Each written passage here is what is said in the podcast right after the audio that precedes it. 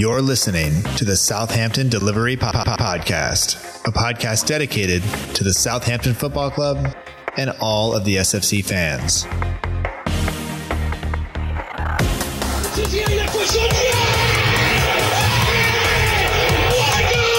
If you want to have guarantees, you have to buy a wash machine. Fonte with a scooping header. We don't lose a match, either we win or we learn. And today we learned is Habib. It's infield to Mane, 25 yards out. Lovely ball for Pellè. Onside, 1 0. Buffon! Oh my word! Unbelievable. He ran around the pitch like Bambi on ice. It was uh, very, very embarrassing to watch.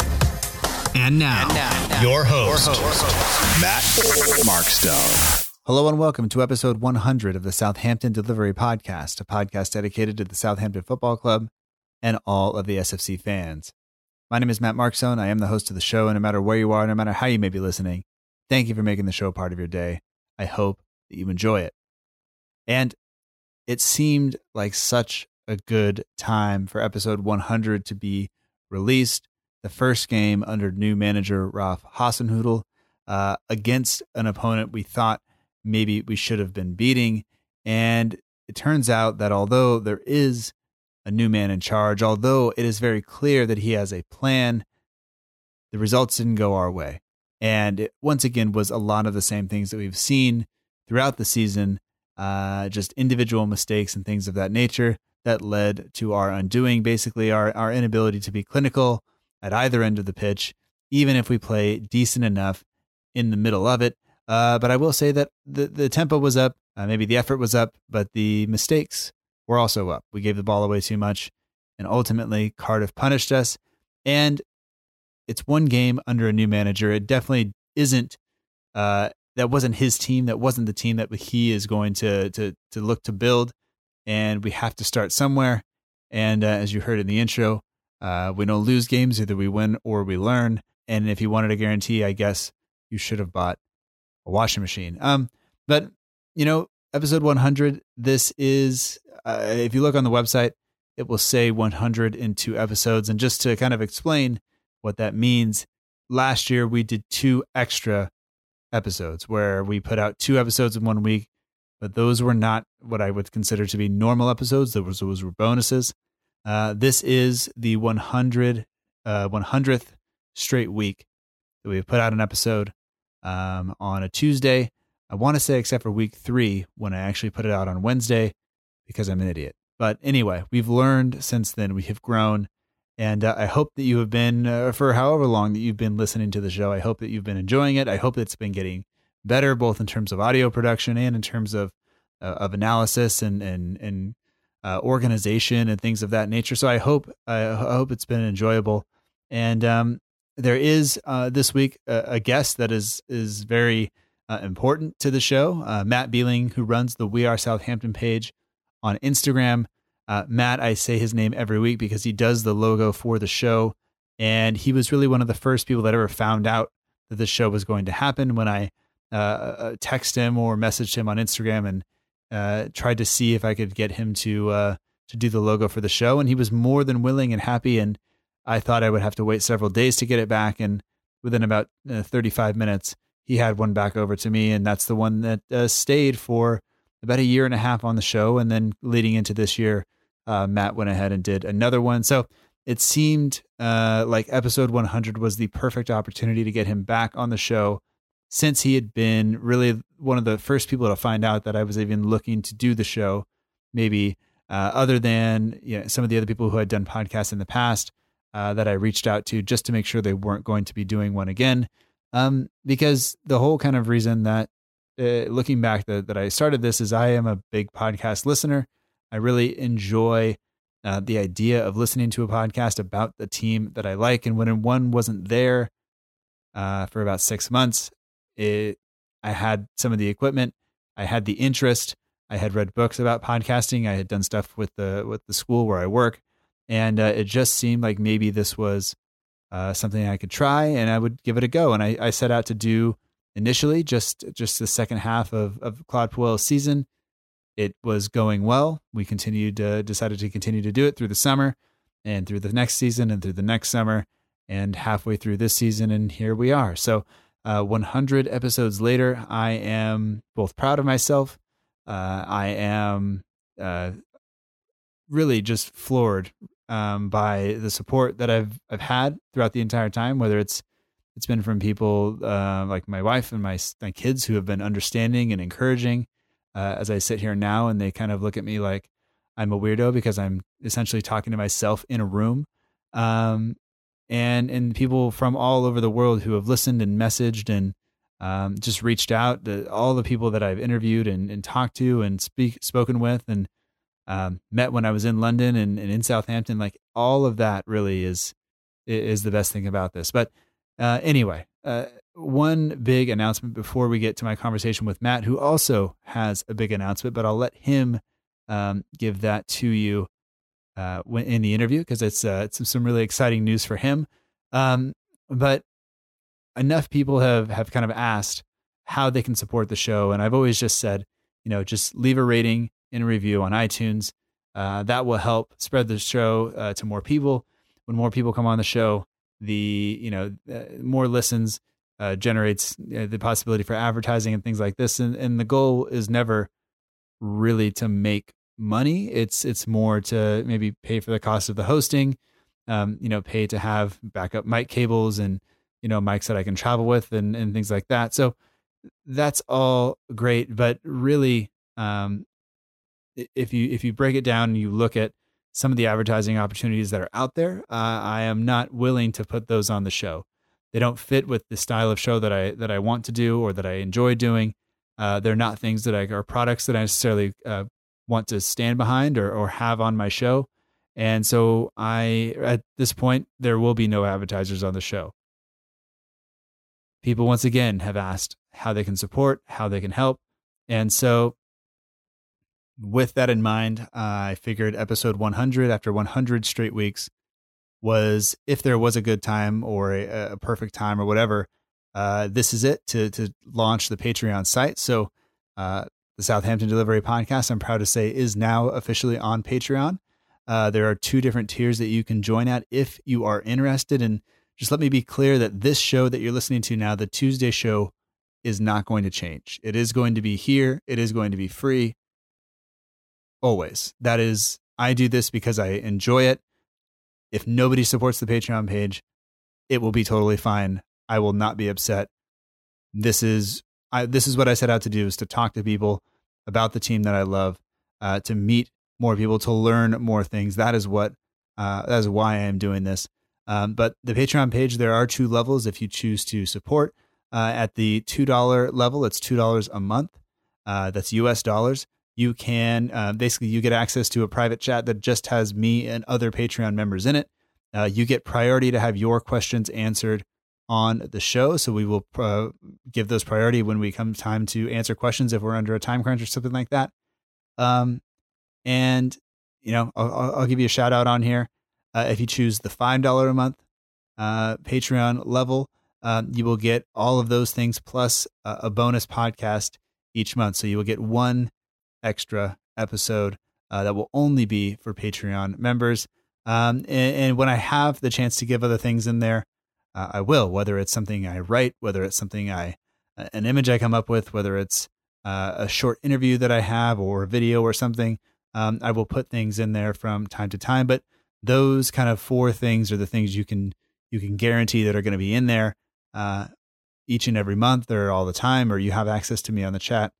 Um, I won't say whenever because I'm not going to be um, kind of tied to it, but uh, I will be in that chat and checking it and uh, just you know, doing stuff like that. So I hope that that is a, a fair trade, and I hope that you find some value in what we get in the show. And uh, I, I'll be honest that I was really nervous about recording this segment, and I kind of promised myself that when I started recording it, that I would just go with it. And so that's what we have, and I hope it all works out. So um, let's get to episode 100. It's already a little bit lengthy, uh, but this is my chat with Matt Beeling of the We Are Southampton page thank you so much for being here. For whether you've been here since episode one or episode 100 is your first, uh, welcome. Thank you. Uh, I am truly humbled by the support the show has had to this point. Um, but now let's talk some football and some other life changes with Matt Beeling of the We Are Southampton page. Uh, here we go.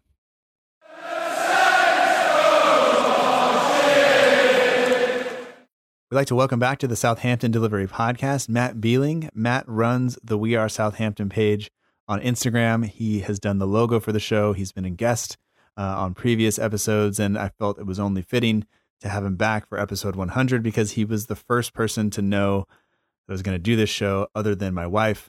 Um, and they found out about 10 minutes uh, after one another. So, uh, Matt, welcome back to the show. Uh, thanks for being here with me on on this episode. Uh, lots of stuff to talk about, but just thanks. Yeah, no worries. It's a privilege to be yeah the hundredth show. Unbelievable, crazy. It's it's been a journey. Um, mm-hmm. I wish the results had been improving since we started this thing, but it, it hasn't exactly gone that way. Nope. but I, I don't think they're I don't think those two things are related. Um, I just I, I just hope not. Uh, if it is, I will gladly stop just for the sake of the, the club being good. But yeah, um, but I was just thinking, like, I remember now, you know, over two years ago, standing in my in-laws' kitchen, like crafting this this message to you to try to say, like, hey, could you possibly like make some sort of logo for me because I have no idea what I'm doing. I was like on Google drawing at that point trying to figure it out mm-hmm. and it was just like everything I came up with looked like a a three year old kid like was doing it with his his offhand. It wasn't great. So um, you know, and you were gracious enough, and it was like, yeah, like the next month or so, and it was like ten minutes later, I was like, here it is. I was like, oh my god. so I just, I, I mean, you really like that was the first kind of real interaction I had with with somebody who wasn't already who hadn't done a podcast in the past, like just making sure that they weren't mm-hmm. going to come back and do one. Like you were the first person to kind of just do it and, and say, yeah, and here, if you need any other help, here it is. And like that just kind of set me off as a like everybody was going to be just treat treat me well basically and be welcoming and be willing to to do that. So I, I appreciate that. Yeah, no problem. I mean, it was yeah the logo, you know, kind of um just came around and then um yeah since then I mean it's been yeah it's been it's been great to help you along the way and um yeah here you are now 100 episodes in madness yeah, yeah absolutely and and your page has been going strong for for longer than the show um Yeah, yeah, I think it's um maybe four or five years old now. And just every week, every every match, every yeah. And now you got the yeah, Christmas countdown going. Yeah, um, yeah. I wasn't quite sure what to do this year because last year I did a like a countdown of goals, like videos every day. Um, now I've like tried to put out some different content like throwbacks and um, yeah, just trying to produce something a bit different to what's been seen before. Yeah, yeah. I remember last year all the videos, and I remember that must have been just horrendous to, to put together. And it was a lot of preparation and lots of uh, finding dodgy rips of goals from like like 20 years ago. So uh, yeah, it wasn't that easy. Yeah, no, no, no. I, not, I bet not. And then uh, this year, I think there was one person who commented like on one of the posts you made on on on Twitter. I was like, "This is the dumbest bowl ever," and I just wanted to be like, "I'm pretty sure it's for a countdown." Like, oh, there's no there's well, no ill will here, but I think it was just like sometimes people just, you know, they just get fed up with stuff and they say stuff. Mm-hmm. I yeah, I saw some comments on those polls and I was like, you just don't understand what I'm trying to achieve here. Yeah. so um, I kind of, yeah, kept it a bit low key for the second lot. And uh, I think, yeah, hopefully now people understand what I'm trying to do. Yeah, no, I think it's pretty clear. they should just get over yeah, it. I thought so. I thought so. But anyway, anyway. Well, I mean, I know right now you are uh, living in London, and I know like when I messaged you to see if you wanted to do this show, um, like I said, like you and, and, Jamie from the Southampton page have been like probably the two like single biggest helps along this kind of two year period. Um, and and Jamie will be on a, a show shortly, but um, I don't know, like when when you said yes, I said, hey, you know, and I've I have some changes that I like to announce. I announced them in the in the intro. Um, but but you said you know you had some things you wanted to announce too, and I'm hoping there's something, and, and you can actually tell us what, what the news is. So yeah, I'll be yeah, I'd love to. Um, I won't make it too anticlimactic, but um, yeah. So basically, a couple of months ago, I had a couple of interviews um, with Southampton uh, football club itself um, regarding a digital designer role, and um, yeah, three about three weeks ago, I was I was told that I was successful, and I've now got a job with Southampton, which is just um, a dream come true for me. Really, it's uh, unbelievable, and I still haven't really comprehended it. I don't think. So you you have a job at the club Yes, yeah, doing graphic stuff. yes, yeah. So it's, it's basically my dream. Like I couldn't have asked. You know, like it's unbelievable for me. Oh, that's amazing, dude. Yeah. So, I mean, that's, I mean, so now, so so what? Like, how did that happen? Like, how did you did you just apply for it, or how did it how did it how did it work out? Um. So at the time, I was I, I was obviously doing my job now. Um. And I hadn't really thought about leaving, so I was quite happy. Um. And then I saw a friend post it to me on Facebook, and um, I was like, oh, should I apply for this job? Because ultimately, I don't I don't know if I can commit to moving and things like this. Um, I had some chats with different people, and they were like, if you don't apply for this job, you know you don't know when it's going to come up again. You know, like so. Um, I did. I filled out the application, had two interviews, and yeah, that was that was it really. That's awesome. I mean, in in, in person interviews or just kind of over the phone, or how did that like you know? What was Uh, yeah, it was two like? um, two in person interviews, one at the stadium, and the second one was at the training ground. So yeah. What I mean, I've been inside the stadium, not obviously all the all the all the the, the boxes and the booths and Mhm. all the offices and stuff, but like, what's the training ground like? um, it's like so nice. Like the complex itself is like almost brand new. It was only it's only been there for like ten, maybe fifteen years. Um, maybe not even that to be honest. And um, you know everything's just immaculate. Like everything's where it's supposed to be. You know they got all the the club colours, like the shirts hanging up, and um, yeah, it's like super nice. You can tell why you know the club's been producing so many high quality players because the facility is just amazing. So I mean, like, are you going to be working then? Is is your job going to take place at the stadium, or is it going to take place at the training ground, or where? Do you do you have any idea yet? Uh, so I've been told it's like a 60-40 split. I think the majority of the time is at the stadium, and then every so often I'll be required at the uh, training ground. So It's crazy. I mean, and obviously you'll be part of some sort of team, right? You're not, you won't be the only one, hopefully. uh, no, I think they've got a team of three people who work in the media department who are creating graphics at the moment. So I think the the role I'm um, coming in to do is, is a brand new role. I think they just they need someone, another pair of hands to take on design work, basically. Um, well, if if you've managed to find the person or talk to the person who runs the Twitter account, can you just give them my thanks for like doing a really good job because that is they get a lot of abuse from people who I'm sure they do. Yeah. but but there are there are times when they respond to stuff and it's just like I wish I could say that to people and they manage to do it without like upsetting every, the entire Mhm. world and it's it's fantastic and we're better than Roma by by a long shot. So um they just if, set the bar pretty high, don't they? yeah, if you if you talk to anybody from like if you get to that person, just tell them I said thank you. Like I I appreciate them.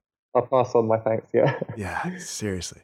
So I mean that's a I mean that's a huge step, dude. Congratulations. I don't think I said that. Like, Thank I'm- you. I'm- Thank you very much. Thank you. Um but I mean that means a move for you and and moving. I'm Mhm. moving this time of year. Like that's got to be brutal. Yeah, it's pretty stressful actually. We we went down to Southampton on Friday to to look for a flat, and um, yeah, it was just a very stressful day because we're trying to sort it without having to go back to Southampton over and over again to um to see like property. So yeah, especially near Christmas, it's just not ideal. But uh, I guess it's a sacrifice that I that has to be made really. So yeah, yeah. And and once it's all settled in, it'll be Mhm. nice.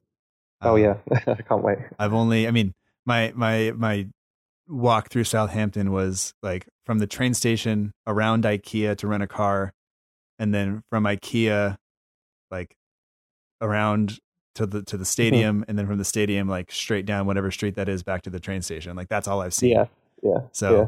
I'm sure there's a lot more, and I'm sure you're gonna, you know, uh, find something, uh, a, a place you'll you'll enjoy, and then uh, obviously enjoy enjoy the work you do because it seems like that's a, that's a dream, right? Like you said, this is the Mhm. job you've always wanted. Yeah, I mean, my page really started as a, like an obsession, like a, I, I love Southampton, that you know, the club, and then I was like, how else can I, like you kind of have done with your podcast, you found a way to um, express yourself through different media. So mine was graphics, and it's just taken off really, and since then I've never really looked back, and it's got me to where I am today. So yeah, And I think I've asked you this before, but like, w- was that your degree and stuff that in graphics, or was this just something you kind of taught yourself and it's it's gotten to this point? yeah. Um, at uni, I did web design actually, and um, I kind of ended up not completing my degree ma- mainly because I found a lot more enjoyment in in the graphic kind of uh, that domain instead. So um, and then yeah, I was pretty much self taught myself Um, I'd always been okay on Photoshop, so I just thought I would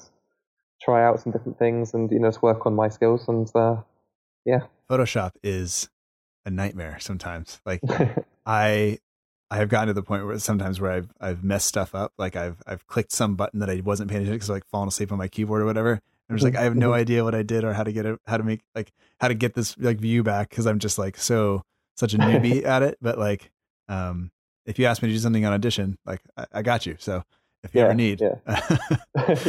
I'll uh, I'll be sure to be able to do that. Uh, but yeah, um, well, dude, that's awesome. Um, that is so much more awesome than a lot of things happening at the at the team. Yeah, I mean, it's taken the edge off the actual football itself at the moment. So, um, yeah, quite grateful for the timing of it.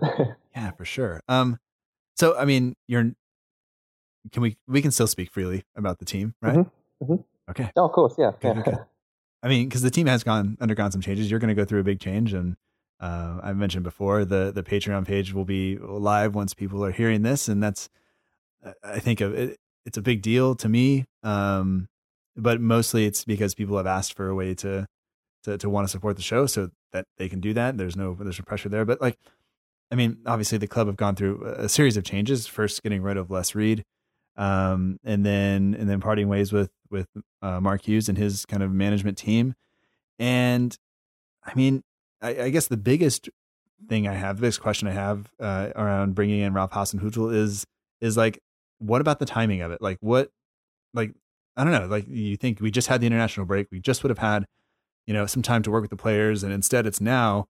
Like, how do you feel about about that aspect of it, and and really about the appointment itself? Um, so I guess the appointment itself, I'm, I'm, I think everyone's been, everyone's welcomed it. And I think everyone's fully on board with uh, with the managerial ch- managerial change. I think the timing wise, um, people are going to find it strange because Mark Hughes just, you know, we got a good draw against Manchester United, albeit we did throw away another two goal lead. But I think, I think giving, um, yeah, Hasenhüttl the job now, I think means he will have time to work with the squad. I think that was the initial thought behind it. Obviously, maybe not for Cardiff or Tottenham, but I think now he's got a week with the squad to, to work his tactics and really drill in his ethos. And I think that's going to be huge going forward into next year and into the games before the new year. So I think timing wise, they obviously had thought it through quite thoroughly to, because he was appointed very quickly. So I think they, they must have had this in the pipeline maybe like a, like a couple of weeks ago. So I think generally it's it's been a good decision by the club. like the thing that I thought was, yeah, sure, the international break is is was there, sure, but like Mhm. I felt like they they had him lined up already. Like they Yeah. they've they got rid of Hughes. Like the decision was probably already made that they were looking elsewhere, and if they could have found a replacement, that they were they were going to bring that replacement in if they got the right guy. Mhm. And so, like, I don't think the Manchester United result necessarily played a role in that. Like, I think the decision was made before then that, and they didn't want to bring anybody in until they were sure they could get somebody in right away. You know, Yeah. Yeah. um, and and I could be wrong. That's just speculation, but it seems to me like th- there's definitely been a shift in in kind of how the the club is is moving and operating since Les Reed left. And and I Hmm. was kind of critical of the club and saying like I didn't think Hughes would go until they until they got a new kind of director of football or whatever whatever that role is going to be. I know it might be more than one position uh, to replace Les Reed, but Hmm. like I didn't I didn't really trust Ralph Krueger to to to you know be able to appoint somebody that was I don't know like I, I, I just didn't trust his ability to be able to do that. Um, and he's Mhm. he's proven me wrong. So I just have had to like say you know well done yeah. and and be kind of happy. And uh, I think one of the things that I read about the the the manager as himself was like they several pl- places, several people had said, you know, you won't get him. You know, he's going Mhm. to tell you no, and that the Mhm. club still managed to do it. And that seems to me to be like, hey, that that's some ambition going after somebody that that probably shouldn't come here, um, but Mhm. we're giving him you know an opportunity, and and it seems like a, a bit of a win for us, I guess. Yeah, definitely. I think I think that's how most people are viewing it now, and um, the the way it came about as well. I think that shows a lot because um, there was no talk of Hasenhüttl like in the weeks building up to you know Mark Hughes and all the speculation and his sacking. So I think I think the club keeping it um, under wraps or you know not divulging any information was beneficial because I think now people are way more on board knowing that he wanted and has been you know a fan. He basically has admitted that he's you know a fan of the the ethos that the club has, and I think I think knowing how previous managers have done at Southampton, I think he obviously is going to embrace the challenge and hopefully push himself because obviously he's he's looking to to boost his own um, reputation in this country. So yeah, good luck to him. I really hope he does it. In his initial um, interview, people have asked him about other jobs in, in the Premier League, and mm-hmm. uh, and he said he wasn't actually contacted by Arsenal, even though somebody mentioned his name. Uh, you know, might have been associated, and like I guess even though he's done the job in Germany, he wasn't getting like the big calls for some of these bigger clubs um, in the Premier League or something like that. So this is his chance to come in and, and do some good work here, and and he's clearly you know I mentioned like you, this is not a stepping stone, but this is this is a stepping stone essentially. Like he's mm-hmm. going to come here and do a good job. His hope is to get a bigger job elsewhere, and I think that's mm-hmm. like like are, at this point like I'm I'm much happier to to accept that than maybe one of these other um, I don't want to say failed managers, but one of these other managers who's who's kind of you know bouncing around from job to job, and mm-hmm. um, you know a guy that we're eventually going to pay you know five or six million pounds to to sack him off half to halfway through next year because exactly uh, he's kept us up this year and that's it, and that's that's not what I want. No, I think when people saw these names flying around, you know, like David Moyes, Sam Allardyce, people were obviously kind of you know like hoping for you know just hoping for anyone but those people, and I think the fact that no one had really heard of Hasenhüttl, I think that's kind of been like a breath of fresh air because it's it's not someone that people would have expected, and it's the Premier League. You know, it's going to be beneficial for the Premier League to have someone with the charisma that he clearly does have as well. I think he's going to be really entertaining to listen to, and I think his tactics will hopefully change the team's fortunes. Yeah, I mean, he he seems very very like sure of himself, you know, and mm-hmm. I think one of the things that I really liked was when he came in and he's just said like, you know, some of these guys are not going to be able to run how I need them to mm-hmm. run. And they like everybody's welcome on this on this journey with us, which yeah. I think is English is fantastic. And it's like mm-hmm. uh, you know everybody's welcome to come on this journey, but like if they can't keep up, then they will fall away quickly. And I'm just like, yeah, like all right, like let's let's do Ruthless. it. Um, yeah. And and and you know them asking about formations and stuff. He didn't hide anything. He said, "I like these basically mm-hmm. these three formations. Um, this is how it works." And and it's going to require a lot of effort. And if you want guarantees, um, you know, buy a washing machine. And I was just like, this yeah. is this is glorious.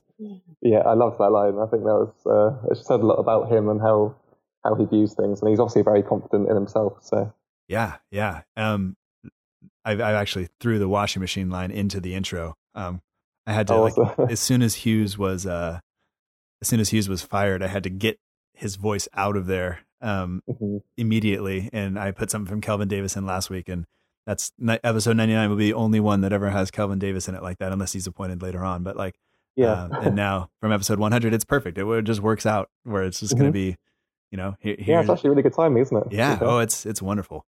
Um, mm. also like super nerve wracking because I'm like, if this doesn't work, like what, how screwed are we? I know, I know. I guess, I guess the other thing I've like thought about is if it doesn't work out and say the worst was to happen, we've got a manager then who's gonna who's used to like this promotion system. So mm-hmm. if he does stay around, he's gonna be he's gonna be well, you know, educated into how to get us out of a, a different division. So um, people will will say, you know, relegation's not even on the cards for us now, or it shouldn't be something we should be thinking about. But ultimately, we're quite set. We're set up quite well. Say if that scenario does come around. So yeah, yeah. We we have questions about about January and things like that later, so we'll we'll leave that uh, mm-hmm. behind. But I mean he he's only been in charge for for one match away at Cardiff City. Um, the mm-hmm. rain looked terrible. The weather looked awful. Um, is, yeah. And I read some stuff about his team selection for that day, uh, which was basically just that. You know, it was a short week. He didn't pick a lot of the players that played um, uh, midweek because he wanted to be able to work with with some of the defenders, especially um, yeah. not on recovery, but on some, you know, some tactical stuff and, and whatever, because he just said we were too easy to score against. Uh, mm-hmm. and, and, I think he's obviously watched enough of our matches and, um, and things like that to understand that. So he, he, he picked kind of the back four he picked, but like, let's, let's, let's start with the Tottenham game because he was there. He wasn't in charge. He was watching. Um, and it was better than last Boxing Day. I remember Boxing Day last year was oh, awful. God, yeah. Um, yeah, I was there for that game. That was horrible. Were you? I that game was like at 4 a.m. our time, and I went to bed mm-hmm. at three. And I was supposed to do a video for um, the Premier League in USA, which is yeah. like, and I remember having to like sit there and go like, I'm supposed to be excited, but I'm just really hungover and tired. And and they scored five goals. Like I don't I don't really know what to say to you, man. Like I'm sorry, horrible. But yeah, I yeah. mean, so I mean it's a loss, but I I, I think a lot of us thought it was going to be that way. And I don't know, like uh, when you were there, uh, what what what did you see from the team in, in that in that initial kind of game after after Hughes was gone? Uh, I guess like the overall performance was was somewhat what we've seen all season. Because I mean, ultimately, it was Mark Hughes' team. He, you know, Kelvin Davis wouldn't have done too much tactically to differentiate between the two. So I think um, performance-wise, it was fairly standard. I don't think anyone really stood out as if like played oh, like really well. And I think it was just turning off three times defensively, and that, that allowed them to score three times. And um, like, yeah, it's pretty standard for what we've seen all season. So it's difficult to praise anyone really. But I mean, but it was a performance that we were all expecting because Tottenham are, you know, in form at the moment as well. So no surprise.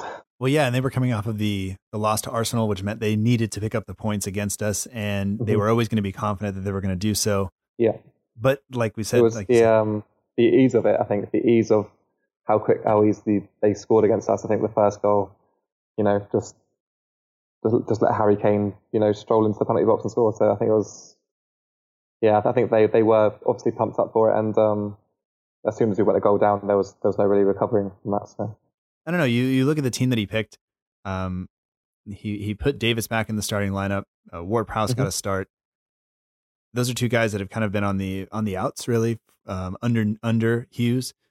Yeah, and he did change up the back four, which I thought was good. Obviously, we have injuries, so it was a a, a little bit uh, difficult, you know, uh, Mm-hmm. along the back four to, to, for some of these things. So um, Cedric went back to right back. Targett came in. Uh, Yoshida and Stephens, but just nobody really really got it done. You know, um, no, defensively anyway. Um, Mm-hmm. midfield, Højbjerg ran really hard. Lemina was suspended for the match, so that was Yeah. it. But I, I don't know. Like it, it, I guess it happened exactly how we thought it would have happened, like you said. So Mm-hmm. uh, I can't really like pick out very many, very very many like things that, that went wrong or that that I did that I liked or didn't like. I mean, I I, wrote in here that I love Stuart Armstrong. I don't know why I wrote that, um, but I will say something about that. But like, Mhm. it just looked like we were kind of not quite tuned in enough. It looked like um, a Son causes a ton of problems, uh, and I Mhm. thought he was going to be the first scorer. I don't know. We we had a couple moments in there where we played the ball around kind of nicely, one touch stuff, kind of moved the ball a little quicker, but it was just you know we we weren't switched on. We we we you take a, a second off and and they go through us and and that's it. And uh, I don't know. That, that that that's basically that's basically it. And I I keep saying I don't know. And I there was a guy who wrote an iTunes review and he says the show is good except for the host says I don't know about every eight seconds. And now Oh, I can't I can't I'm, I'm thinking about it right now and I can't stop saying it. So You know what? It's really difficult. I, I, I think everyone like has traits and like words they say more than others. Nothing is just like impossible. And when once you start thinking about it too much, it kind of like kind of like dictates what you're going to say like too much. So just relax. It'll be yeah, I fine. think, I think that's it. Yeah, yeah, Anyway. Um yeah. one thing I did notice, and, and you may have noticed it as well, was uh, it seemed like a lot more players were coming over to the fans after the Tottenham game. Um, obviously, it wasn't a match that we thought we were going to get anything from. The the performance wasn't great. The new guy, I have some screenshots of his face at several points during the match with I, that I think are hilarious. Um, but the players came over. Um, was it more players than normal to come over and clap the fans, or was it Uh, was it the same amount? yeah. Or, is it any, or, am I re- or reading too much into that because we're on the internet and that's what we do?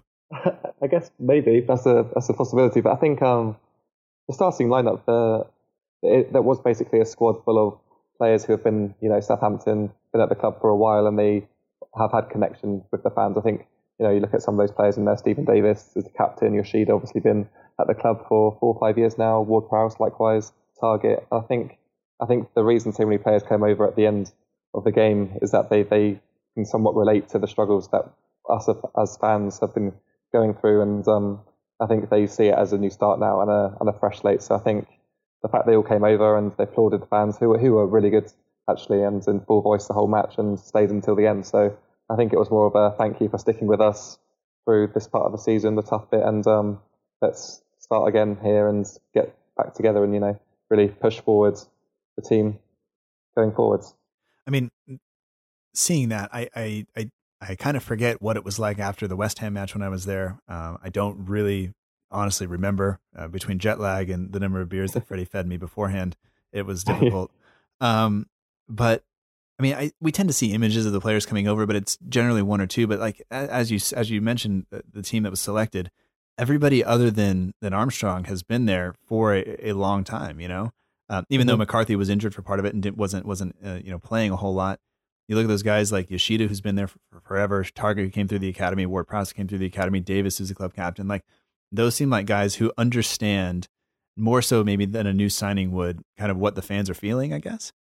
Like, yeah, for sure. Yeah. That that this run, they've been here for this. Yoshida came out and said, you know, they have to take some responsibility for for how it went under Hughes, and like, yeah, mm-hmm. it, it, that's a weird thing to say right now because you you got a new manager and everything else. Yeah. And, but they do. I mean, they they haven't been good enough um, on an individual basis.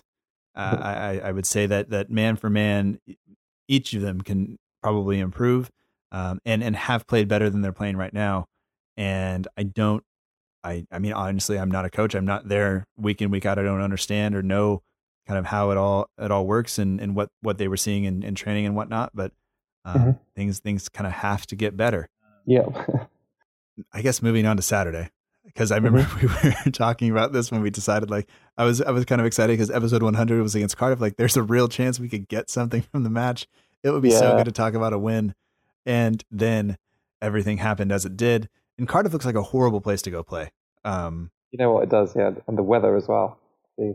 Yeah, I mean, I live in California. It's winter time. I'm wearing t-shirt and shorts. Like I, I didn't put on a jacket this morning when we went out as a, as a family. Like I just don't. Like I, I wore sunscreen yeah. yesterday. Like so when I turn on the TV and I see like what that's what's what what is I don't even know what that looks like. That much rain, you know, mm-hmm. like, mm-hmm. and it just looks it looks nasty. It looks horrible. Um, I don't I don't ever want to deal with that. And I, yeah, more power to everybody who lives over where you guys live because that's just insane. But yeah, I'm I'm just glad I didn't go. Really, I would have got drenched. So yeah, um, I don't know, and just I don't know. Cardiff just doesn't like their their jerseys are so ugly. Like this is like that's so superficial of me to say, but they're so they're so boring and so ugly. Like I cannot stand them. And I and honestly, this is gonna be really bad. Is like like Neil Warnock has to be like the manager who's like whose football most resembles his looks and that it's just awful. Like yeah. it doesn't look like fun. It doesn't look like anybody's enjoying it. Nope. At least the players. And and he just looks like he he looks I, I don't know, he looks like a villain out of some out of some awful Batman movie or something. But like I don't know. like I, I, I should be nicer to people, but I'm I'm over at this point. yeah, no, I, totally get where you come from, to uh, but you know what? They're, they're picking up results now, and you can't really be too upset as a Cardiff fan, even if you are playing horrendous football. So yeah, because they, I mean, they were picked to go straight back down, right? Like, and mm-hmm. they don't look mm-hmm. like they're going to. So doesn't it like it? now. So I, hey, like we, we have work to do to catch them now because we're we're just floundering. Um, yeah. But, but let's let's get to to Hasenhüttl's first uh, uh, uh, team selection. He changed. We mentioned earlier. He changed the, the three of the back four. Um, obviously, Bertrand's still out. It was mentioned that Ings is out, and there hasn't been a lot of discussion about how long, but it seems like it's going to be probably until yeah. January potentially. I mm-hmm. heard, but I mm-hmm. also heard that he might be back this weekend. I have no idea. Um, I don't know. You look at that back four. Bednarek finally got a start, which I think a lot of mm-hmm. people have been been wanting him to do. He's still he's still getting starts for Poland in the international breaks, but that's really the only time. Uh, Romeu yeah. also comes back in, uh, and so it's a it, it's a weird kind of kind of thing. But like when you saw that, I mean, I think I was encouraged just because we had somebody new and there's some belief. And mm-hmm. my predicted 11 basically just read that Ralph Hasenhüttl's Red Army was going to win the Premier League because I one I had no idea who was going to be there, and like two I was like I I feel I'm feeling optimistic for like you know once in, and I try to I force it sometimes, but I was legitimately excited about about the new guy coming in and picking a team. Yeah, and um, you know what? As a, like a a first team selection, um, there's nothing like in there that you can complain about too much. I guess you could argue like I know Charlie Austin scored in the week, but generally like people haven't been too happy with his performances. So I think maybe seeing him start was surprising. Um, but overall, I think that team and playing a 4-4-3 or 4-3-3, sorry, um, I think it, it, it, will work out. I just think it's obviously going to take a lot of time to implement whatever um, Hasenhüttl's going to require from the team. So um, I guess as a start, it was uh, a poor one, but I guess there's plenty to build on from that performance, which is which is a positive. I mean, one of the things that I noticed, I guess I'll just do this, is that mm-hmm. the team looked to have a bit more energy. They were working to close uh, players down. They were playing with a bit more kind of intensity, I guess. Mm-hmm. Uh, the quality wasn't quite there, and there were some, you know, because when you talk about pressing and all this stuff, like it doesn't just happen. There have to be cues and all this other stuff that you have to do, and it seemed Mm-hmm. like a couple of times we were just slightly too late to to to to their assignments, and they were able to play their way through, um, which I think will just take time to kind of work out, or it's just the players aren't good enough, and Yeah, and I'm not sure. Yeah, I think that will be. Um, I think that's the deciding factor, really. I mean, ultimately, our centre back partnerships cost us the better part of like 40 million, and um, only one of them is playing at the moment, and the one that did play made a, like a, really costly error. So, um, I think the tactics are going to be interesting to see, and whether teams will be whether will be an easy team to play against, or whether we're going to make it a nightmare for other teams. I guess that's what he ideally would want from these tactics. But uh, yeah, I think it's going to take a long time to implement, and hopefully, uh, the personnel that he he, play, he picks will, will be the quicker ones to learn what what he wants. So early on in the match, it started. It was pretty frantic or frenetic, I guess is the right the right word. And uh, at one point, Targett put a cross in to Austin, and his touch just goes just wide. But like, if that goes in, like the whole uh, the the away section would have would have lost it, you know. And I think yeah, I think yeah. it would have changed everything because everybody all of a sudden has a little bit more confidence. It took about ten minutes or so for for Cardiff to kind of carve out a couple of chances, and we looked just disorganized. Like it was Mhm. kind of a mess, and we're diving into tackles and and and just kind of I don't know. I don't know what the defensive assignments kind of were or where they went in those moments, but it was it was really really evident that our that Valery, as good as he was as a wingback, he couldn't he could he wasn't doing it in a back four uh, at mm-hmm. all, and then he winds up getting subbed off because he's on a yellow and he's just getting torched down that side. And Stephens came in and did really well. Mm-hmm. But I, I thought that our mm-hmm. fullbacks, their job was to really give a lot of width to the team, and uh, given the, the the formation that we were playing, and they they weren't able to kind of do that well enough, you know. And Mhm. and I, my hope is that maybe when Cedric and Bertrand are in there, that they can do a little bit better. Um, Targett's not blessed with with a ton of pace, and there were a couple times where he was late to a pressing assignment, um, and then you know they're playing the ball through them, and now Vestergaard has to come out and try to cover, and he's not fast. Um, and we got away Mhm. with it enough times because Bednarek actually had a really really good game. I thought.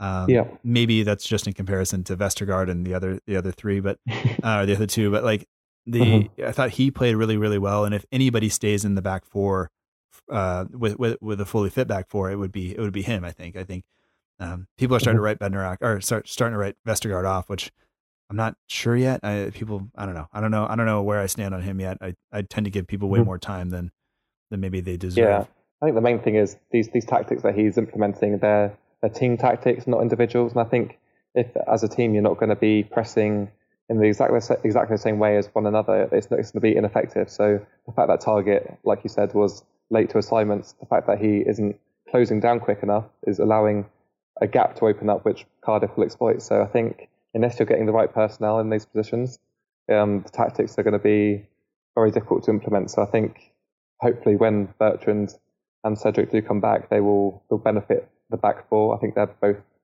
much naturally fitted to this formation, and I think perhaps Vestergaard deserves another chance. But then again, you've got two centre backs on the bench who are probably equally good on their day. So um, yeah, I guess it's for Hasenhüttl to to work out. But yeah, I think everyone deserves a fair chance to show their worth. Yeah, yeah, and I think that it didn't sound like Hughes was doing a very good job, or or really t- spending very much time. I don't say doing a very good job, but spending very much time working with the back four, and and I think Hasenhüttl is going to make sh- like I think the first thing you do, everybody says, you know, when you come into a team who's struggling, is you shore up the back, like you make you make mm-hmm. yourself you make yourselves hard to beat, and then you worry about winning games.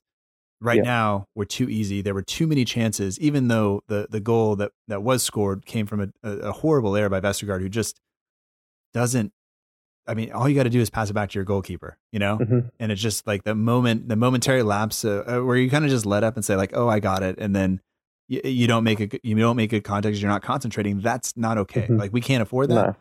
But Cardiff had so Mhm. many chances to actually score before that that I don't think we could be that upset necessarily. No, I understand where you're coming from. Um, I think ultimately, like defensive errors have played our season. They've probably played our last two seasons. I think, if anything, it's a bit been a bit contagious. I think you see, you know, one defender make a mistake like Hoedt has this season, and obviously the press the pressures on the player that's coming in. So you want to be you want to find, you know, a player who's not going to make the same mistakes. And um, yeah, I guess old habits die hard. I think that's going to be something that's going to maybe plague the next couple of games. I think the tactics that have, that we've employed the last couple of seasons are just going to be completely like redundant. So um, getting that out of people's systems is going to be it's going to be tough. But I think you just got to persevere with the tactics that are being employed now, and um, hopefully the results start changing as a result. Yeah, yeah.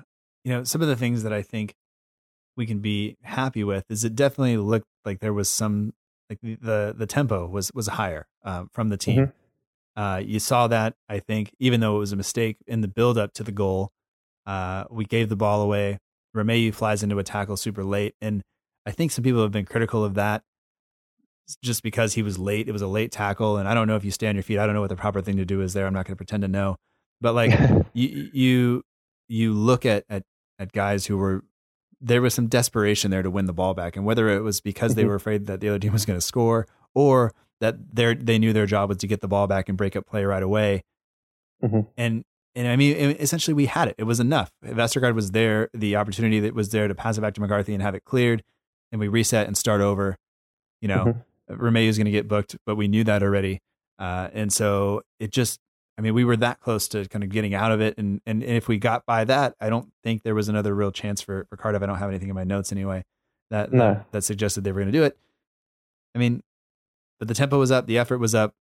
at the end of the day, it's it's the same kind of things that we've seen in, in terms of just sloppy defending and individual errors that kind of undo us. And like you said, it's it's really just re- how our season has gone. Mm-hmm. Yeah, I think I think these errors um, is it's all like good and well blaming players individually, but I think that doesn't help anyone. And um, yeah, these these problems aren't just going to go away like without a lot of training. So I guess yeah, I guess everyone has their role in the team now, and maybe they just didn't want to be the one who was responsible for mistakes. So if they were told to close down and they weren't closing down, they would have to at least, you know, like at least try to close someone down, even if it was very late in that instance with Romeu. So um, yeah, it's gonna be it's gonna be interesting to see how quickly these players start picking up new things. I mean, now looking at the team now at the result yesterday, that was one of those matches where we were all looking at it, even if if Hughes was in charge, saying we probably we needed mm-hmm. to win it. Mm-hmm. It's it's tough now to to look at it and really feel positive, I guess. But do you feel positive? I guess, or do you still feel like there is a like there's something to build on? And for me, I think I know that that there there seemed to be a little bit more spark, maybe. But like for you, do, do mm-hmm. you feel like there you know we we can look forward and be uh, somewhat positive, or uh, do you think people just turning on on now just turning on anybody they can, you know, whether it's blaming Vestergaard or whatever, you think that is just how it's going to be? Um, I think it's way too early to like be writing people off or like, you know, Hassan Hasenhüttl's been there less than a week. He, he's lost his first game, yes, but it was through a mistake, just one individual mistake. And if that mistake doesn't happen, do you get a nil-nil draw? And then people start people start then being confident because it's the first clean sheet we've had in a while, and you know things are obviously working on the training ground, even though it's been a short amount of time because we would have ultimately walked, walked away with a with a point which is quite difficult to get in Cardiff because they've won their last three home games. So I think people are, are going to be like, oh, we lost a game to a promoted team. Now we've now lost to all the promoted teams from from last season. But I think the positives that you can take are it was one just individual error, and ultimately the team put in a ton more effort in terms of you know the uh, the tactics that were in, employed. And I think I think going forwards there were enough signs for me to um to reassure me that we will start picking up results soon, hopefully. I hope you're right. yeah. uh, but but I, I, do agree. I think that there, there's enough. There was enough in the performances, and and there was enough in in the performances. I think to uh, of the players and of the team to to say that there is something there. They re- obviously realize that something is is not right, and they need to work to improve it. And I think the new guy just is going to inject, be able to inject that life. I don't. I, I think that that Hughes did enough to keep us up last year, but it was it was pretty clear that there still really wasn't an identity um, no. in, in, terms of how he wanted to play. I think that was clear at the beginning of the season when he abandoned the you know the, the formation that he had practiced with for all those all those weeks leading up to the season. Uh, you know, after I guess half of a one half of football. Um, mm-hmm. and I think that the, that Hasenhüttl obviously has kind of how he wants to play. He's not sure that the players we have uh, can do it, but he's he's going to give them every opportunity to come along and, and get up to speed with it. And so it'll be interesting to see if, if we can do that. But um, one thing that I we just didn't do, like you know, we dominated possession away to Cardiff. You know, we had something mm-hmm. like sixty three percent possession, um, yeah, but only one attempt on target, and that's just simply not going to get it done when we are. You know, we we really need to test the keeper. We didn't whether it's not making runs um, and creating enough kind of opportunities there. Uh, I, I don't know what it was, but to, to have that much possession and only have one attempt on target just isn't good enough. No, it's definitely not. And um, you know, we ha- we did have chances in the game. There are arguably two very good um, penalty appeals, um, but you take those away, and we created nothing from open play. So I think that is the worry because clearly that's how Hasenhüttl's going to have to play to pick up results. We're going to have to start testing goalkeepers, you know, firing shots. So yeah, I, I guess the training ground is going to be going to be an interesting place the next couple of weeks for the players. And um, like you said, if you if you're not going to be those players who are going to get results, then you know January's going to be a, an interesting time for you. So yeah, it, it, will be. I, know, I know he was a forward um, in his time as a player, and mm-hmm. he mentioned in his post match, uh, you know, that there weren't enough runs. There weren't enough runs to kind of create space and and and force them, or or basically get, force the opposition into making a play and potentially giving away uh, something, whether they make a mistake and we can take advantage of it or whatever. Um, but there were kind of two penalty appeals I thought that that were maybe worth um, pointing out.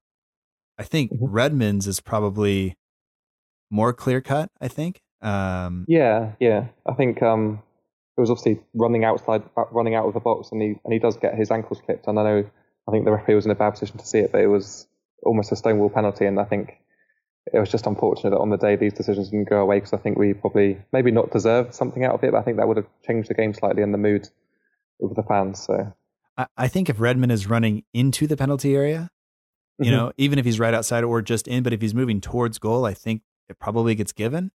Yeah, you yeah. know, but it just it looked like Moss was there to see it and everything else.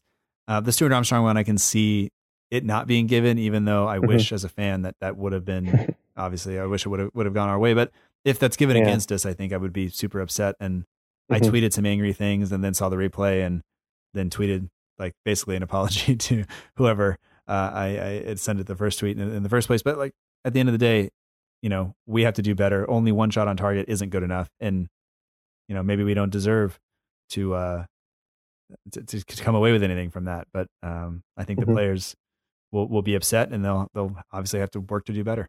Mm-hmm. I think I think this game is just uh, a benchmark for for uh, the manager. I think I think he'll now be able to be like, okay, I've seen 90 minutes of football now. I know where huge drastic improvements need to be. So that's what our training will be next week, building up into the Arsenal game. And if he doesn't see a difference from the players that he selects in that game, I guess it will just be, you know, trial and error until he does find an 11 that he's happy that are going to go out and do the things that he wants. Well, like every movie that I've ever seen that has a new coach who knows a lot of stuff, who comes in, mm-hmm. he works mm-hmm. with absolute garbage, and eventually they win, but they lose games in, in there. So like they lose games leading up to them actually being good. Um, mm-hmm. Mighty Ducks, all three of them. I, have seen that. Good. I don't know if you've ever watched those.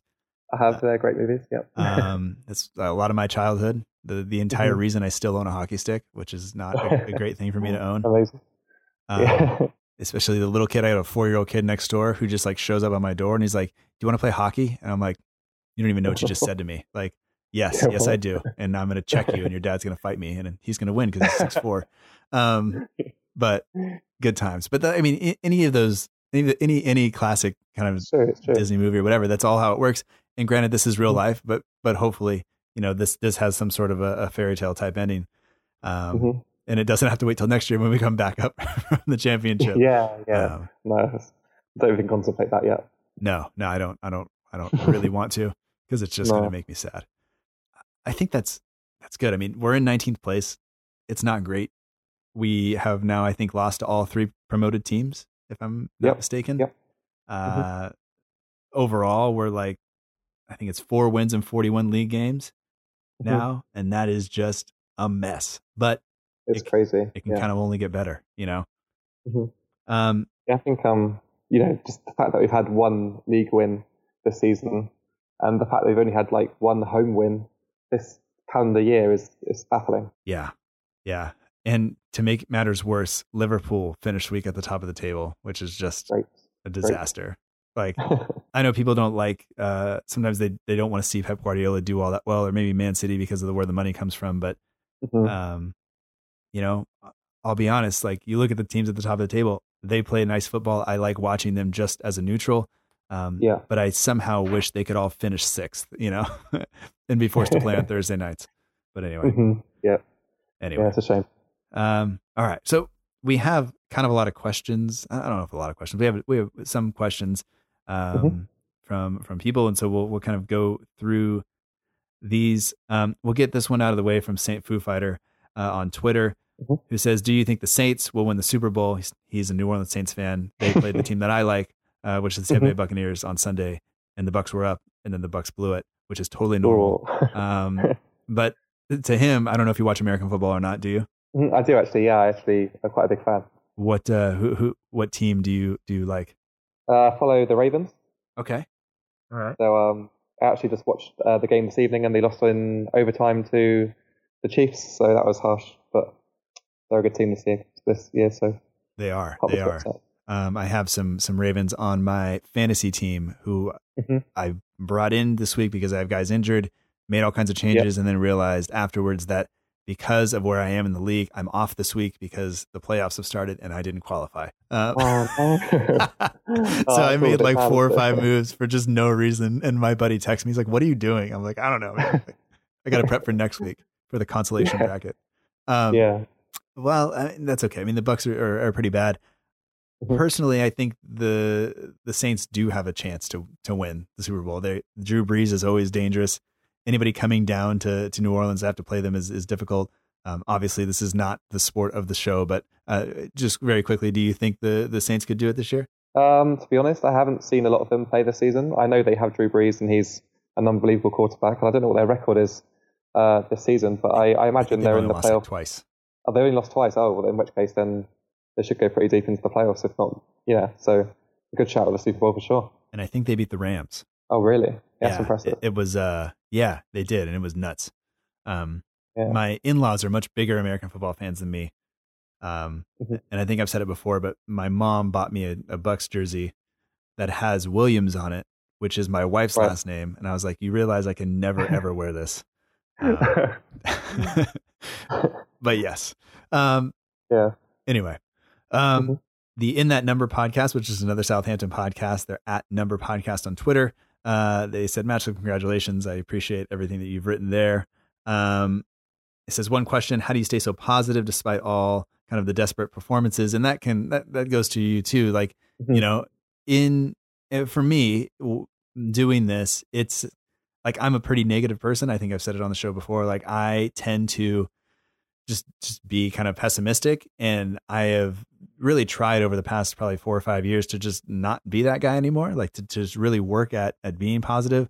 and so a lot of times like what you hear on the show is me forcing myself to be positive it ish you know and, and Yeah. i try really hard just to not tweet things that are that are awful even though like my like if, if i had a twitter account that was really just all of my like my first thoughts on things like it, i Mhm. would probably one get banned or two like have people lining up at my door to to punch me in the face but i've just really made an effort to not do that and i don't know like like as somebody who's over there and who sees the team in person and you know Mhm. i've said it like me getting up at 7 a.m or getting up at 4 a.m to watch that's one thing you getting up at 4 a.m and then having to drive you know to cardiff or take a train to to wherever Yeah. like Yeah. that that's different and so like for you like how do you deal with the kind of being negative around the team or the positivity or negativity around the team depending on on how you feel I guess when you go to games and you end up losing them, it's like it's very difficult to like not be overwhelmed with like you know like uh, with disappointing thoughts. But um, I guess like recently, I think because of the way this season and last season have gone, I think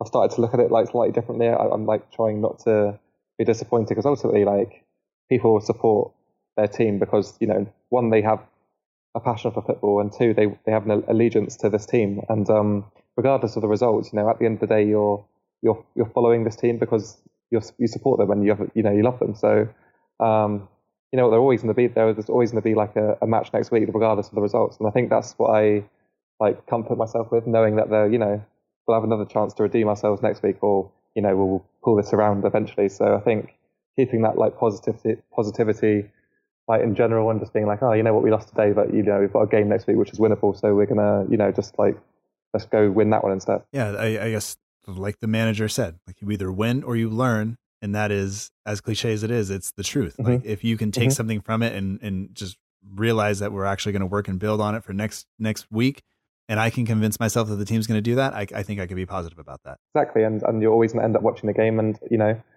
you don't want to be that person who's who's negative, and then when you do win a game, you can't appreciate it properly. So, so yeah, I think just keeping a positive outlook on on the future, and you know, especially now we've got a new manager, we've got every reason to be optimistic going forward. And and I will say, I wonder if in 20 years, if I've if I'm doing this, then if I'll feel the same way or if at that point like i will just have been beaten down so much that i've i will just either accept the negativity or or that yeah. i just i'll do something else. I don't know. Um just like a shadow of your former self.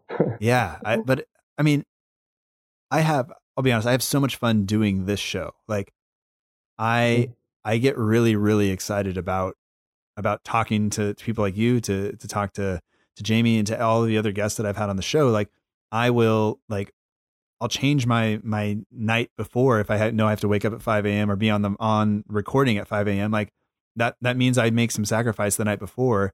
You know, I have one mm-hmm. less beer or or I don't go out or we come home early or whatever it is. Like I do that because yeah. this like this in exchange that we're having here is like really what is exciting about it. And so sometimes I think that for me takes even if the games are bad, like I'm still having an interaction with you. Like you've shared some fantastic news with me today about your new mm-hmm. job and all that stuff. And like that, that's exciting to me because I think even though we've only kind of talked a couple of times, like there's some sort of connection there through the team and, and us both mm-hmm. running pages and doing that kind of stuff. If that makes sense. Yeah, for sure. Yeah, no, I think that's the best thing to come out of like the community aside from like going to games and things like having these podcasts to listen to, having people interact with your page. I think that's like it just adds like a whole extra dynamic to supporting a club, which is which is awesome. Yeah, yeah. Um, uh, the Total Saints podcast. So Ben Sanfield, who's mm-hmm, mm-hmm. Uh, at Total Saints Pod, who is another podcast that, that people should uh, at least give a chance to listen to if they're not already doing it. Says, what's yeah, been the sure. best thing you've learned about Saints during those 100 episodes, uh, and what's been the worst? Interesting question. And I've I've looked at this question and just gone like, can I just not answer it? Because I don't. I'm not sure I'm not sure how to how to how to how to word it properly, but like mm-hmm. I started this in January of 2017, so it will be two years in just you know a, a couple of of weeks here, yeah. and it was Claude Puel season. We were not really playing very attractive football. We were kind of hanging around, not really in a relegation battle. People were saying we were going to in a relegation battle because all of the teams at the bottom half outside the top six were were kind of clumped together. Mm-hmm. But I mean, that initial run to the EFL Cup final, um, I I took a sick day when we were playing Liverpool the second leg. Um, yeah. I scheduled doctor's appointments on those days so I could come home early. Like I, I was so invested in it. But really, throughout all of that, I think the thing that I've learned the most is that the fans are, for the most part, really, really nice, willing to help, really respectful, really encouraging, and you know, like you and, and, and some of the other people I've talked to, like everybody's super encouraging. And so the, the people of Southampton, I think I really, really like for the most part. And the club has been great, but really I think it's, it's that the people that make the, the fan base that, that really make the club, I think what it is. And for me, that's the best part. Um, the worst mm-hmm. part is I thought I really liked the, the transfer policy at, at times where I thought, you know, mm-hmm. I, I'm okay with people coming in and being like, uh, not a stepping stone, but coming in and proving themselves and then going somewhere else for big money. Um, right. I thought I really enjoyed that because I got to see these players maybe before everybody else did, and you know I could look at them and like maybe say like, oh, like I I remember when he came in and and he improved in this way and whatever. And mm-hmm. now I'm like, damn it, like why do all these players have to leave? yeah. So something you have to get used to as a Southampton fan, that's for sure. Yeah, yeah. So I, I think I mean I don't really want to say there's a, there's a worse thing, but if there was that, it was just the it's the double edged sword of, of being that a club at that uh, at this at this level, I guess, and having that transfer policy. I think um, is what annoys me sometimes. But really, like I, I realize that if some of these players didn't come in and didn't leave, then I wouldn't get to see the next batch. You know. Yeah, that's true. That's true. But what about you? I mean, I mean, you've been watching the club for a, a hell of a lot longer than me. Um, Too long. I mean, anything that you've learned, kind of either good or bad, about it in that time? Uh, I'm trying to think of like some good examples. I guess the best thing about like supporting Southampton is like the people I've met through, similar to you, people that I've gone to games with and um, met that way, and I have like friends now that I can hang out with outside of football, and um, that's all through going to games and stuff like that. So, yeah, that is that is awesome. Um, in terms of bad things, um, I don't know really. Um, yeah, you're right about the, the, the players leaving. I think that's something that's plagued the club the club like last 20 years. Um, it has set us back, but I guess that's more of a, a club matter than something that affects you directly as like being a fan. But um, yeah, I, can't, I don't have anything really negative to say, to be honest, other than the football that we're currently seeing. So yeah, I, I, I agree. So we'll leave that one there. Um, there are a couple of questions that kind of focus on on the team. Um, Shaw, who's at Saint Shaw One, says congratulations on 100 shows. Thank you. Uh, I know he's listened to a ton of them, and it makes me feel good because he always comments and writes me stuff. Um, but he says, any thoughts on who'll be dropped, sold, loaned in January, or uh, potentially anybody that will come back from loan? And this is kind of speculation, but from the from the talk that that was out there by the manager, it seems like he thinks the squad is too big. People are going mm-hmm. to have to go before anybody is is brought in, and the problem may be is w- how much money can we get for people when people are either playing really poorly or not playing at all, you know? Right. But I mean, if you had to just kind of think of some players in the in the squad that maybe don't fit the style that maybe would go away in in January, who kind of comes to the to your mind? I guess there are a couple of obvious candidates uh, who'll probably be leaving. I imagine Fraser Forster will be gone, probably the first one to go. Um, on top of that, perhaps Shane Long. I think all these players who are fringe or on, on the edge, not getting into the match day squads, I think you've got, almost got to look at you know options for them. So I think those two. Um, struggling maybe Steven Davis, although he's starting to perhaps like play a more prominent role in terms of getting onto the, into the squad. So I guess those three are the, the ones that people will look at um, to to be sold or loaned. But um, I guess you could name a lot more players, but it just depends how ruthless the manager will be. I guess. Yeah, I mean it, it's difficult to kind of predict. I think, but you would assume that, that a guy like Davis, I know Rangers want him, or at least that's what's been reported. So it, it seems like that might be a likely move, uh, especially if he can go there and maybe contribute to them. Kind of just, you know, I think they're challenging for the title at this point. Uh, I could be wrong. My knowledge of Scottish football is not uh, all that deep. Um, usually, it just relies on Barry Glendenning making some sort of joke um, on Football Weekly, and that's it. Um, I think it'll be interesting though to see some of you know, the options we have up top. If Shane Long stays, he seems like he fits the system. I think a lot of fans would say he's probably mm-hmm. just not quite cut out to be a Premier League striker anymore. It doesn't seem like Charlie Austin yeah. fits the system, but he can score goals. Uh, he proved that midweek. So mm-hmm it, I think a lot of it's going to depend on which one of those two is going to either get with the system, uh, and one needs to improve, and one needs to improve fitness and and kind of show that he's willing to put forth that commitment because sometimes it just hasn't happened. It doesn't does well. It doesn't look like it's happened, and that's maybe harsh on him. And also, um, his wife and him are really bad at Twitter, and they should stop. Um, but they really should stop. Yeah. They just they just anger people um, mm-hmm. a lot. you shouldn't call mm-hmm. people who pay money to go watch you bell ends and, and like think you're gonna do it. It's just not smart. No, um, not at all. It's just dumb. Yeah. But but yeah, I think I think it, it, it's tough. Like you said, Forster uh, should, could potentially go.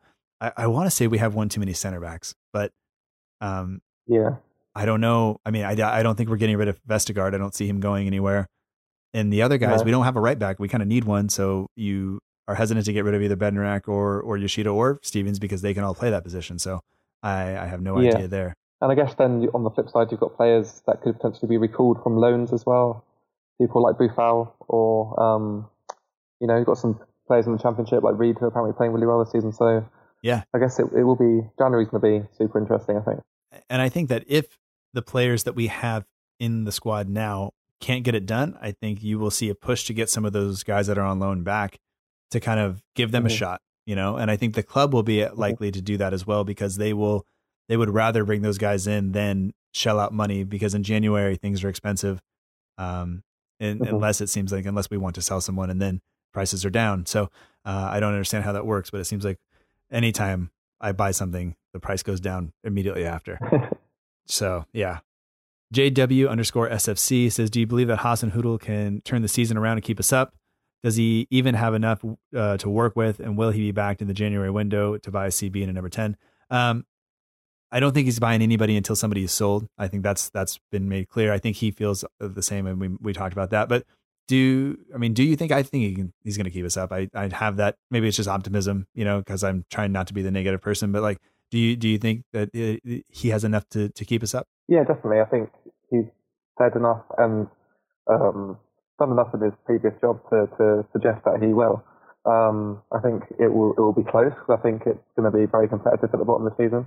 But I'm hoping that he will make our you know, turn around our home form, and hopefully our fans will get on board and just create a, a good atmosphere at St Mary's, which will obviously help get results. So yeah, I don't I don't I'm not worried about relegation right now. I think he's got plenty of time to turn it around. Kurt Zodel, I think.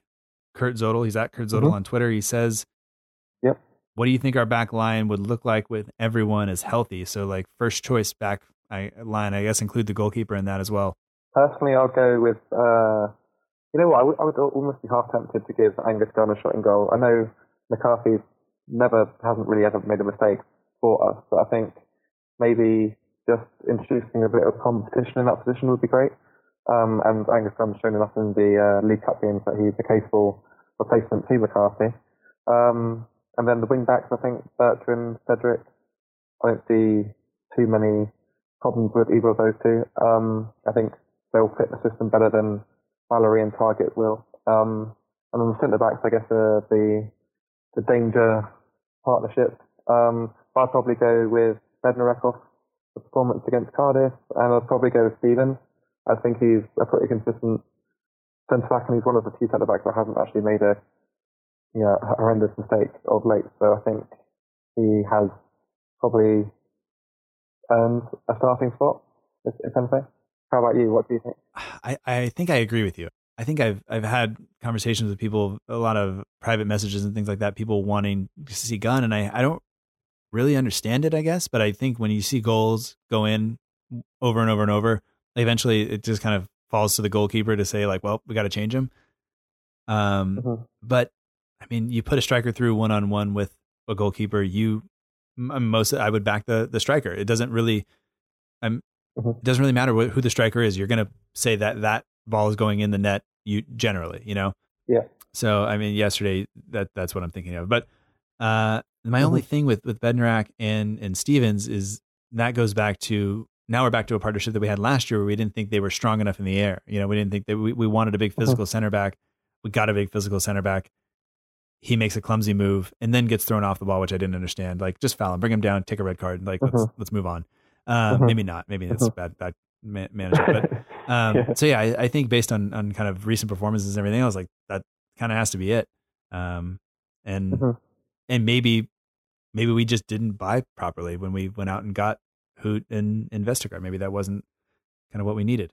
There's one from Instagram from Azalea uh Mais I don't understand I don't know. M A I S A R A H. Thank you so much for sending that in. Um but uh, will we be able to finish in the top 10? I don't I don't think so. I think we're looking at at at somewhere 14th, maybe 15th, 16th, like somewhere in there. We'll we'll just have to be happy with that for the season. What about what do you think we're getting in the top 10? Not at all. No, I think the top ten is pretty much set as it is now. I don't think it will change too much. I think there's like almost too many leagues going on within the Premier League at the moment.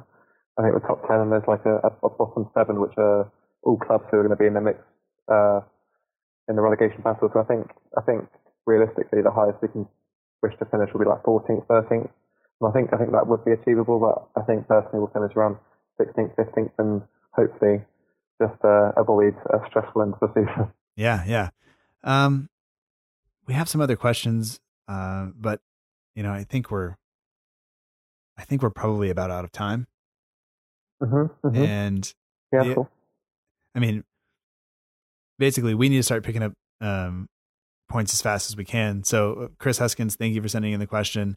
Um, Jarko I don't under I don't know I this is this is the bad part with stuff is I don't understand even what that character is. Um, yeah. I don't know if you're if you're looking at it or not.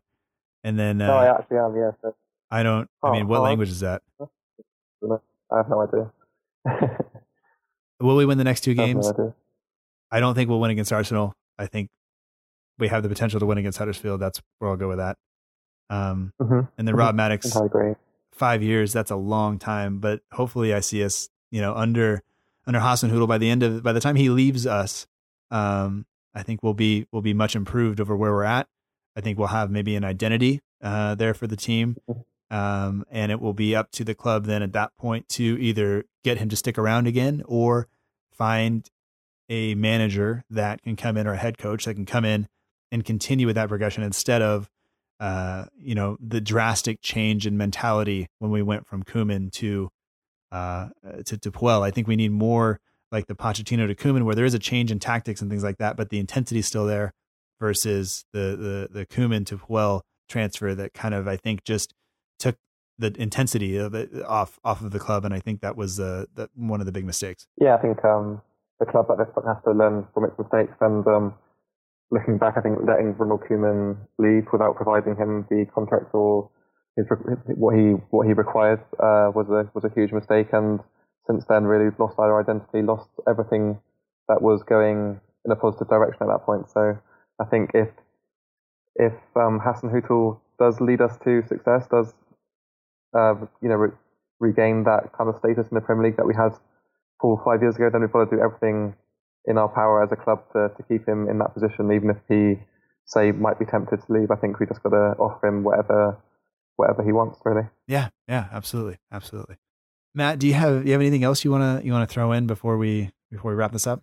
Not sure I do, to be honest. I mean, I guess I just want to say congratulations to to you and keeping the podcast going for almost two years now. I think it's a hell of an achievement, especially to work as hard as you do every week on it. I think it's it's awesome, and I think it's only going to get better like the, the further it goes on. So yeah, I, yeah. I hope so. um, and I'll be honest, at some weeks, like you know, doing the outline and stuff, like there have been times I think just really early this season, like there's always the the new season kind of buzz, you know, and then kind of as results started to just not be there. It was like, well, I was getting outlines to people like on Friday night, and it's like, ah, that's too late. You know, I need to get it there earlier. Mm-hmm. Um, mm-hmm. But for the most part, like every week, like I will, I will tomorrow night I will work on this. Uh, I will put it out so that it's out Tuesday morning. Mm-hmm. Tuesday, I kind of relax a little bit. Wednesday, I, I, I check in with the guests to make sure that they're they're coming on still, and then kind of as Thursday, Friday comes, I'm really like ramping up to, and I'm getting excited for it and getting prepared for it, and it's kind of all it, it kind of takes over a lot of what I think about. And it's, yeah. uh, I don't know, it's, it's, uh, according to my wife, I'm doing okay in terms of like not letting it consume everything. Uh, I, I'm working hard on that. I've turned off notifications on social media and stuff like that. So I, mm-hmm. I have to make time to go check those things. So I'm not just staring at it all the time or my phone's not buzzing all the time. But like, yeah, I mean, it's been pretty, it's been, it's been, a, it's been a fun ride and I don't plan on stopping. And mm-hmm. hopefully the, uh, the extra stuff that people can get if they join Patreon is is worth it to them, and hopefully that goes well, and and we'll see if that grows, and if it does, then we'll we'll just keep it going. But I mean, congratulations to you as well. I mean that that I'm still like I I, I really it's just so cool, dude. Like that. I think that like things like that, like sometimes people like they're they're doing this page and they don't want to do the page or they don't, you know. I'm sure there are times you didn't want to make an edit, you just wanted to go to sleep or whatever it was. Oh, but like, oh, yeah, yeah the the fact that now that has at least helped you get into the position that you're in now, where you're going to be working for the club and and doing something that you like uh, and enjoy doing, while also working for the club that you support and that you've supported for most of your life. Like that's that's awesome.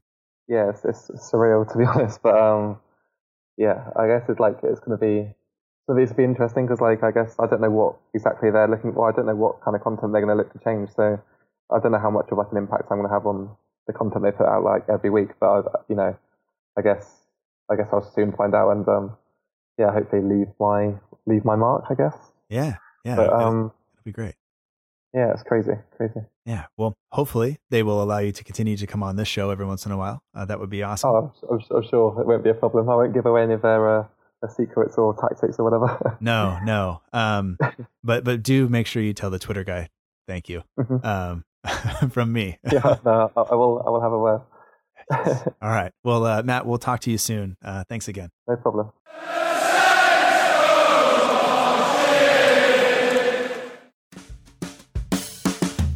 And that does it for episode 100 of the Southampton Delivery Podcast. Thank you so much for joining us. I hope you've enjoyed it. Be completely honest with you, I am uh, I'm smiling right now. I'm I feel happy about uh, and satisfied about how far the show has come, and uh, there are people that I owe a lot of thanks to. Starting with this week's guest, Matt Beeling, um, from the logo to the support to everything else.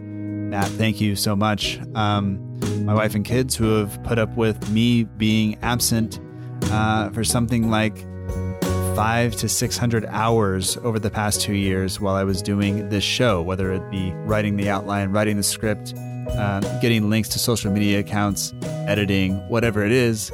Um, it's a lot of time that I have spent doing this, and it, this is my one kind of big hobby that I do. And um, it, it's been great, but a lot of thanks to them uh, as well. Um, Jamie Grant, who runs the Southampton page, he's been a partner of the show for a long time, and he gave me a lot of support before that. Um, so, Jamie, thank you very much. I could not have done this without you. And the list, if I were to do this, would take hours to read. So, I'm just going to run through uh, some names of some people that stick out in my head when I think about uh, where the show is and, and who helped it get there uh, for the most part. So, just to run through some of them Jamie Grant, Matt Beeling, like I said, thank you very much. Freddie from The Ugly Inside, Luke Osman from Reed Southampton, Aiden Small from Fresh Saints, Jake Hughes from St. Mary's Musings, along with Alan Gunn, Stephen Brandt, thank you so much. Connor Dunford, Lucy Hynett, Chris Hughes, formerly at Saints Marching, now moved on to bigger, better things. Uh, Christian Candler, thank you very much. Dan, Fake Taxi Beam Summers, uh, I appreciate it, man. Harry Holder, Alf Montague, I finally said your name right. Lawrence Seagrieve, Rob, George, Blake, Stewart, and everyone else in the GC. Even Matteo Guendouzi, who does not respond to our messages even when we at him. Chris Huskins, Richard Brereton, Dan Hargraves, Steve and Dan Jarvis. Uh, Dave Lee, thank you for everything. Jim Salverson, Ant McGinley, the entire crew of On the Left Side. Chris Rand, Andrew Walker, Robbie Saints in France, I appreciate it. Ben Stanfield of the Total Saints podcast, John Bailey of the Saints FC podcast, Neil Crespin, formerly of 60 Saints, um, all the guys at the In That Number podcast, Michael Kern, Tom Deacon, uh, Greg Baker, Lee Calendar, everyone at the Southampton Women's Football Club, Cameron Olavi, Arsblog, uh, and James. Thank you so much for, for all of your guidance uh, to this point. Uh, Chris Lash at Right Bank Warsaw, Tactics FC, Chris Rand. I think I already said your name, but you're on here twice if that's the case. Um, Alfie Finch, I met you in a bar one time and we had a wonderful morning. Uh, that's an awkward sentence. I'll just leave it there. Hassan Tariq, Ben Stroud, uh, the London is Blue podcast, Premier League in USA, Mike Russell, Ray Ortega, uh, producer Ben, now at Money Knees Media. Thank you for your book and your podcast. Um, Max Rushton for responding to my tweet that one time when I said, please stop giving shout outs to Mandingo when you were doing the Stat Attack podcast. It literally made my week. Um, Chris Mackey, uh, the people at NBC Fan Zone who let me come on TV and talk about Saints. Um, thank you. Uh, the internet for being great and terrible at the same time. And uh, Matt D'Avella for encouraging me to stop with the things that I don't enjoy, that don't bring me joy, and to do more of the things that I do enjoy, like this. So, uh, to everybody who's made this show possible, I'm, I'm thrilled to be here. I'm thrilled to have done this. Um, and I'm looking forward to the next 100. I don't plan on going anywhere. Hopefully, the show gets better. Hopefully, you still enjoy it. And just to get some of the other stuff out of the way, the music for the show comes courtesy of the Free Music Archive at freemusicarchive.org. The intro song is Epic Song by Boxcat Games. The end of show credits that you're listening to right now is Aim is True by Poddington Bear. Um, the logo, like I said, is done by Matt Beeling of the We Are Southampton page. And if you'd like to follow along on Twitter or Instagram, we're at SFCDELL underscore I-V-E-R-Y. We're also at Facebook at facebook.com forward slash SFC Delivery. There is no underscore in the Facebook address. Uh, if you'd like to email the show, it's southamptondelivery at gmail.com. And remember, we are now on Patreon at patreon.com slash SFC delivery. And uh, that's P-A-T-R-E-O-N dot com slash S-F-C D-E-L-L-I-V-E-R-Y. Uh, but most of all, thank you for listening. Thank you for all of the support. And I'm sure I missed a ton of people uh, in that long list of thank yous, but uh, I, whoever you are, however you may be listening, I appreciate it. Uh, we'll talk to you next time. And until then, remember that together, we march on.